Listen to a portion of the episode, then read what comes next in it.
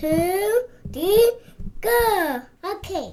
Welcome to SportsMed Res's This Week in Review podcast, where we highlight the recent news in sports medicine research.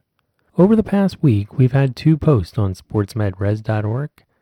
That's res.org. First, we introduced a consensus statement on the treatment after anterior cruciate ligament injury. Then, we summarized a study where the authors found that the majority of healthy youth athletes failed to pass all four single leg hop tests with a limb symmetry index greater than 90%. If we take a closer look at that second post, we find that the authors investigated limb symmetry among 340 youth athletes who were 8 to 14 years of age and who performed the single leg hop series tests. Each person completed three trials of each hop test. The investigators then calculated the average of those trials and the limb symmetry index for each hop test. Overall, less than half of the healthy youth athletes passed common limb symmetry index threshold of greater or equal to 90% in all four hop tests.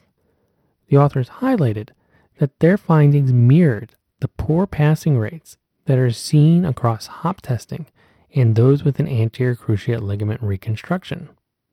Nearly all adolescents were able to pass at least one test. 84% passed two tests, and 71% passed three tests. The study is interesting because the authors showed that the single leg hop testing series is in, in its entirety may not be appropriate among youth athletes.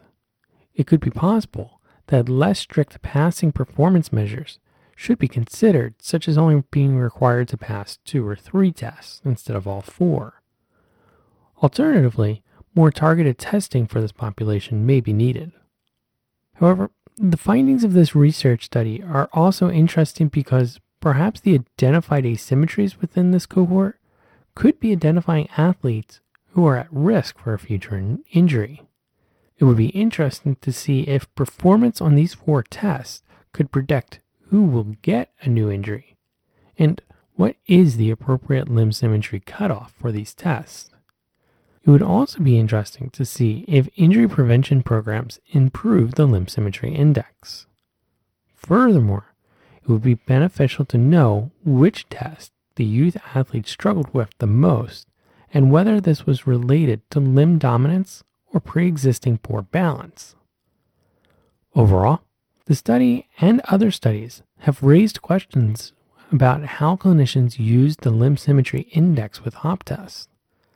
While we want to do more to encourage objective return to play criteria, it is important to adopt evidence based criteria and recognize the limitation of these tests.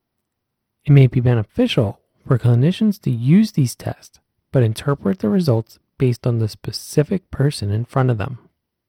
Don't forget that we also share extra material on social media and if you're an athlete trainer who's looking for evidence based practice CEUs, then please check out our six online evidence based practice courses available through the Human Kinetics website.